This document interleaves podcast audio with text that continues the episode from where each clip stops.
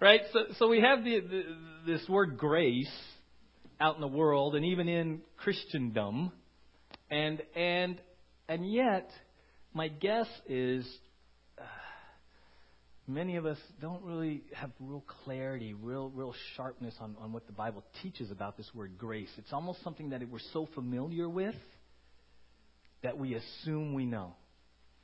And then it may take circumstances, it may take even years of walking with the Lord till you realize, I, I, I don't think I really understood it completely. Kind of like the Holy Spirit. If you're a believer, you've heard of the Holy Spirit. How many of you, if you're honest, identify with the 6 a.m.ers? That's not That's not fair. Fair. So here's the thing.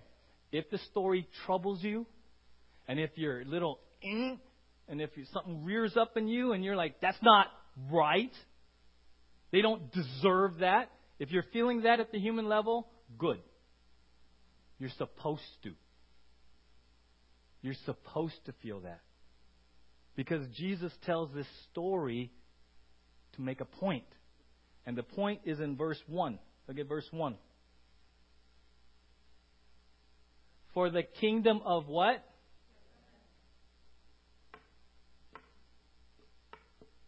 It's a story about God's economy.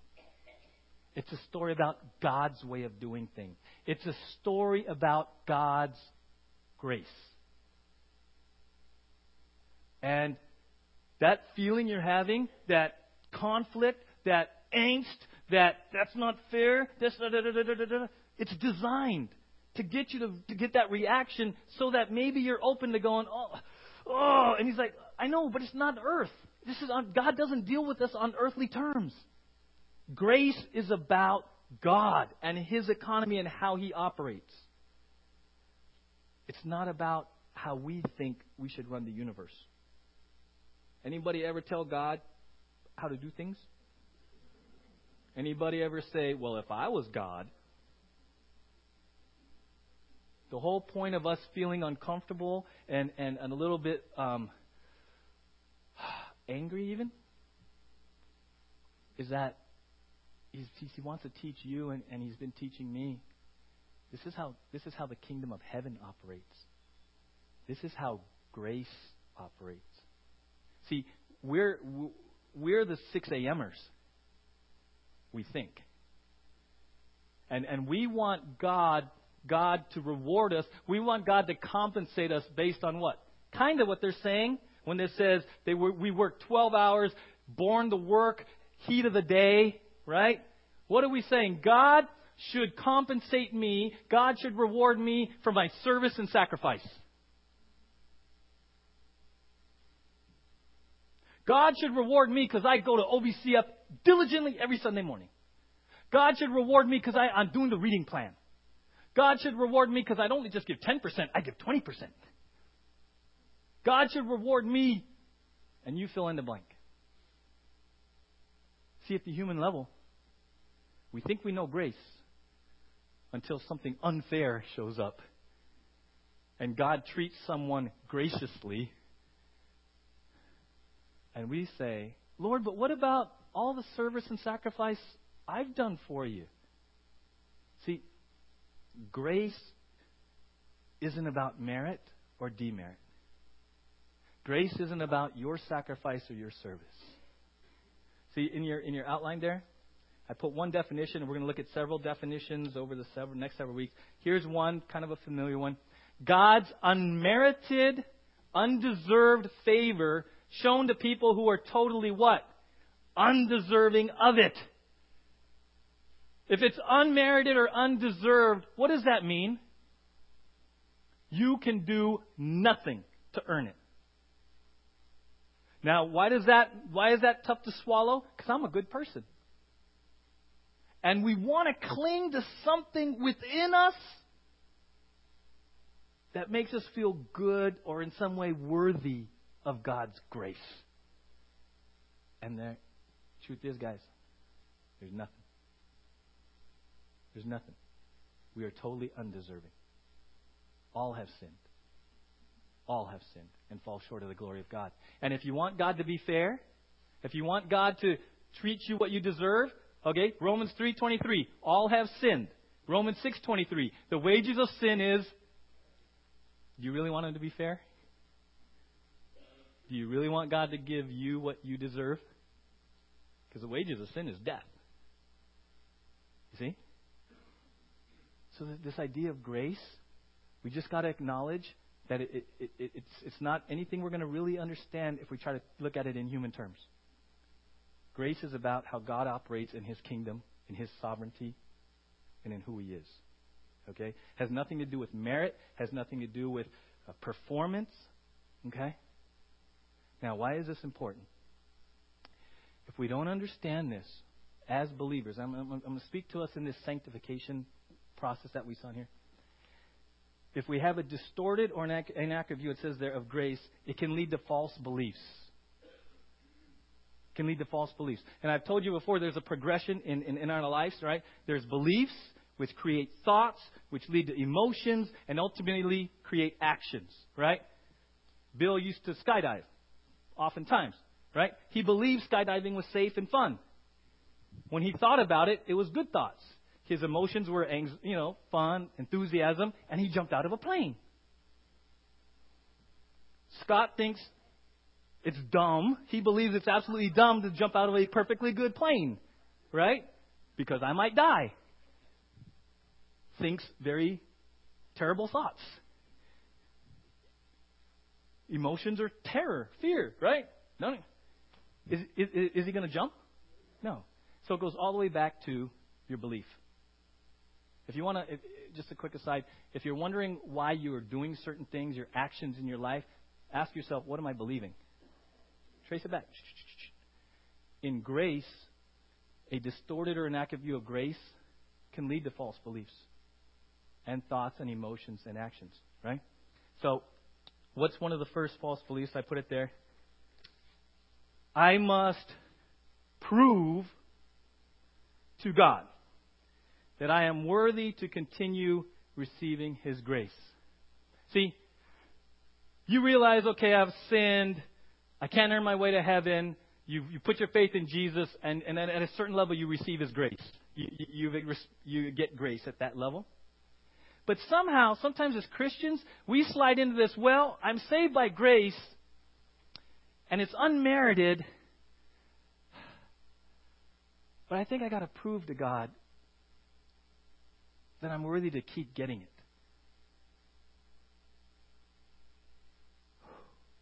And and I put here there's this there's this thing that I've learned in 20 years of ministry called the full-time ministry syndrome. Where we think God has a varsity and a junior varsity. And the guys up here talking, the guys on the radio, the, the book authors, they're on God's varsity. And they get grace. They get more. But I'm just a guy at Vons. I'm just someone at Cafe Emporium. I'm just a stay home mom. I'm not part of God's A team. His A team were the missionaries. His A team, people in full time ministry. They get God's grace. And what are you saying? You went right back into merit, didn't you? You went right back into receiving God's grace because based on what you are doing. It's false. You have nothing to prove as a believer that you should keep getting His grace. Because then it's merited. You get what I'm saying? If you're living your life as a Christian thinking that you're proving to God that He should keep pouring out His grace, you just nullified grace on the front end. You get you understand what I'm saying? You can't do anything to merit grace, more grace, less grace. Grace is just God's unmerited favor. Regardless of what you do, your merits, or you don't do your demerits. Really? My demerits? Yeah. You don't have to prove.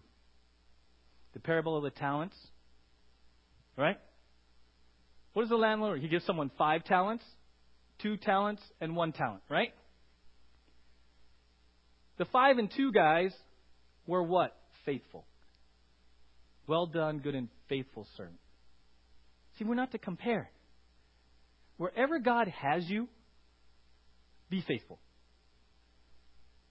Wherever God has you, simply be faithful. Amen? It's not merits. It's not demerits. There is no varsity. There is no junior varsity. It's grace. It's grace. It's crazy. It's crazy. Well, I was raised in a church. I have to read. I have to pray. I have to go to church, or God's not going to bless me. Ugh. Whoever taught you that just chopped grace at the knees. Do you guys understand that? It, it, there's no varsity. There's nothing to prove, right?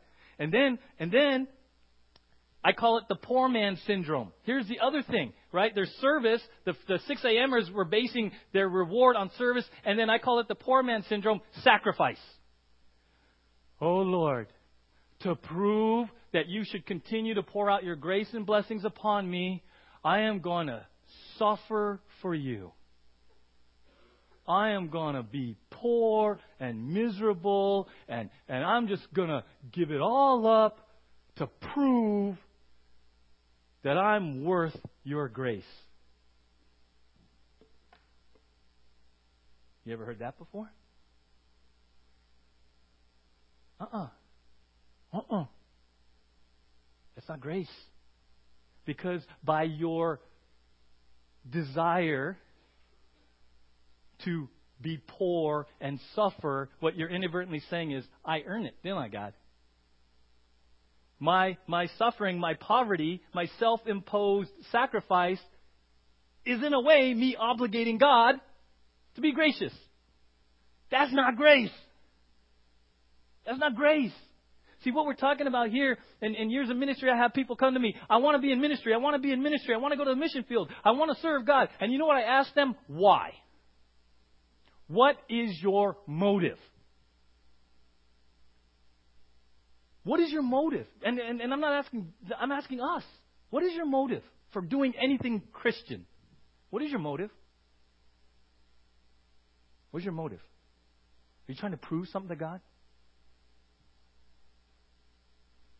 You know why? Grace is uncomfortable.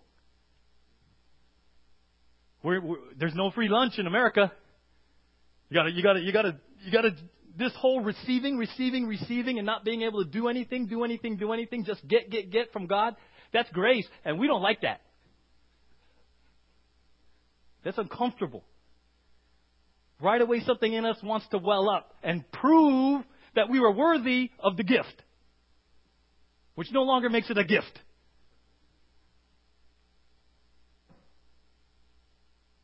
Grace has nothing to do with service and sacrifice.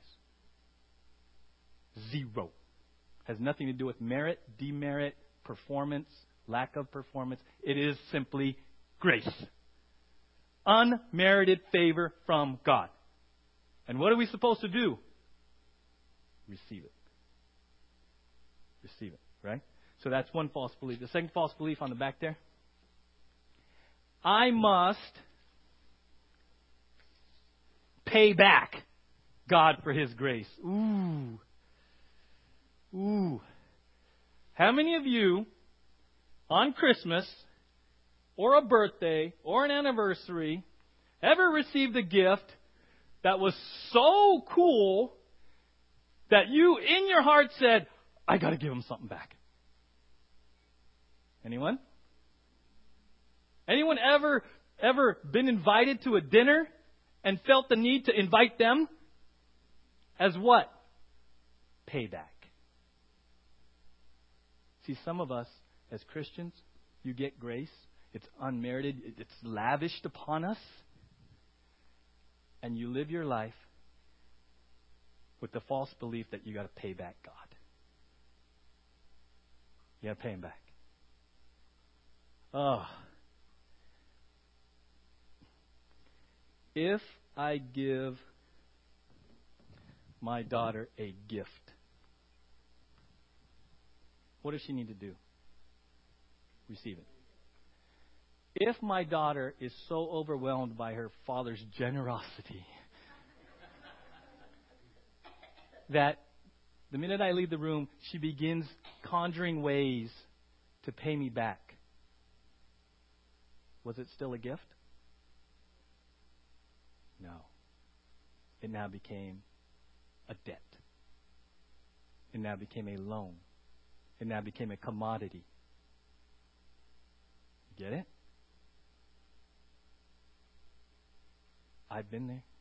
These two false beliefs I struggle with in ministry. When I was an early believer, I thought I got to go into ministry because that's God's A team. No, God sent me aside. No, you're going to answer phones at Geico for a while. And at Geico, you're going to understand that I love you as much as when you were preaching. And then, and then this payback thing, right? Uh, Lord, I've been so blessed with the wonderful church body, and, and, and you provide for my family so abundantly. I want to work 80 hours. And, and God used this guy yesterday to uh, call your pastor on the carpet. I said, dude, I'm watching you and it's not healthy. And I rode a little bit yesterday on my bike and I was confronted with the truth. I can't pay back God. I can't pay him back, even in the context of churchdom. Stop trying to pay him back. The minute I try to pay him back, it's no longer a gift. Do you understand what I'm saying? We gotta just receive. We just gotta receive it. And, and, and, and it's so tough. Why? Because of pride. Let's just be honest, it's pride. It takes a lot of humility to just what? Receive and say thank you. Right? Let me let me share with you. I was thinking of if if if I were to share with you people in my life who who have impacted me profoundly when I was an early Christian, and, and ultimately because I'm a pastor, impacting you, right? We're talking about um, God's A team and all this stuff. You know who impacted me the most when I was an early believer and into ministry? Uh, an architect and his stay-home wife who opened their house to a Bible study where I got saved. A commercial real estate agent who ran a men's group and loved me. A president of a bank who invited me to his house once a week. First time ever I cried with another guy. And a manager of a surf shop who taught me how to love people. These guys weren't in full time ministry. They were they were just fulfilling their gift. They were they were in a career, but they understood their the, the largest calling was to be faithful to God. They didn't have to go to the mission field to impact His kingdom. They were just being faithful where He planted them. Amen. We don't have to prove anything, guys. Don't, don't, don't try to prove that you deserve grace, because then it's not grace. Don't try to pay back the gift of grace, because then you just kill the gift. What do we got to do? Receive, right? We just have to receive it.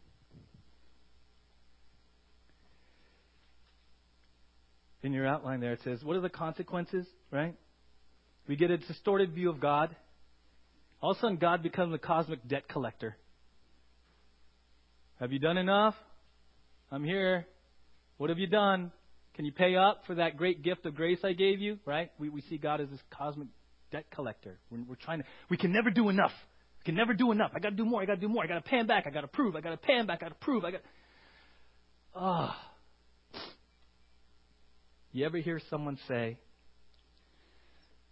Jesus paid it all. How can you repay him? I heard this in youth camps. I might have even said it. Jesus gave it all. What are you going to give? You ever heard that? Who's ever heard that in church? churchdom? What are we trying to do? Trying to motivate service, right? What are they doing? Killing grace. Because now I'm going to go out to the mission field because I feel indebted to Jesus. I'm going to go do something because He gave me, I have to give back. It, I get the intent. I get that. I, I get where that's coming from. Please, please, you know, understand my heart. But that's something that just distorts grace. You see how it distorts grace? Because now it becomes guilt. Oh gosh, Jesus gave it all, and I'm comfortable in the United States. I'm a lousy Christian. What?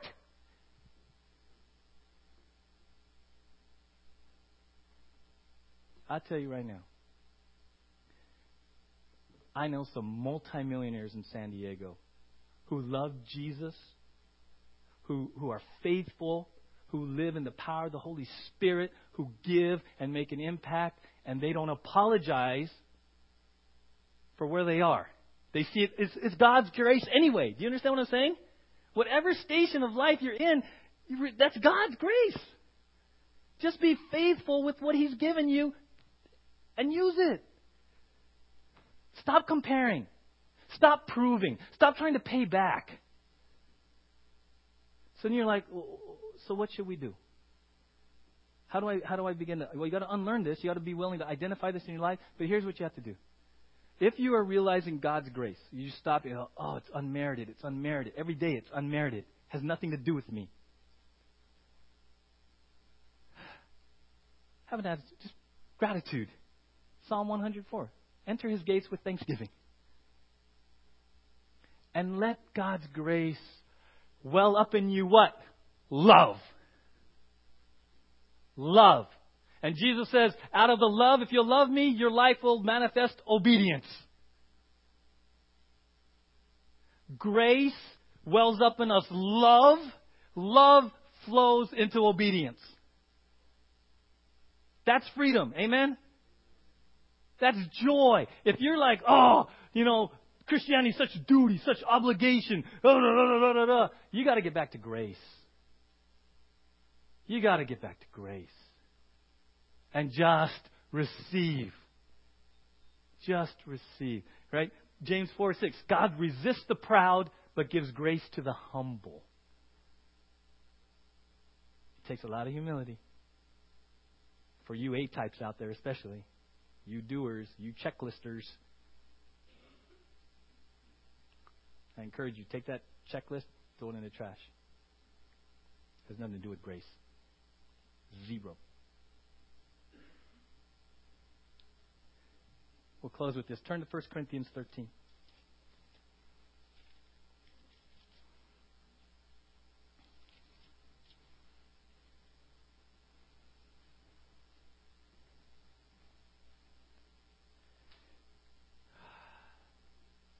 First Corinthians 13 says this. Verse 1. If I speak in the tongues of men and of angels, but have not what? I am only a resounding gong or a clanging cymbal. If I have the gift of prophecy and can fathom all mysteries and all knowledge, and if I have faith that can move mountains, but I have not what? I am nothing. If I give all I possess to the poor and surrender my body to the flames, but have not, I gain nothing. You see? Grace should result in love. But if you don't have love, if you're doing all those things in 1 Corinthians 13 because of payback and trying to prove, you don't have love. It's not profiting you. It's not, that's, that's not the right motive. The motive for everything we do is should be what? Love. Rooted in God's grace. His unmerited favor that is in no way, shape, or form tied to our performance, in no way, shape, or form will we ever be able to prove anything to him, and in no way, shape, or form will we ever be able to pay him back. Amen? Let's pray. Lord, thank you for grace. It was your grace that sent Jesus. And as we remember you through communion, and we receive the cups, Today we are reminded, we are told very directly there's nothing to prove, there's nothing to pay back. In your grace, we are simply to receive with a humble heart and love you.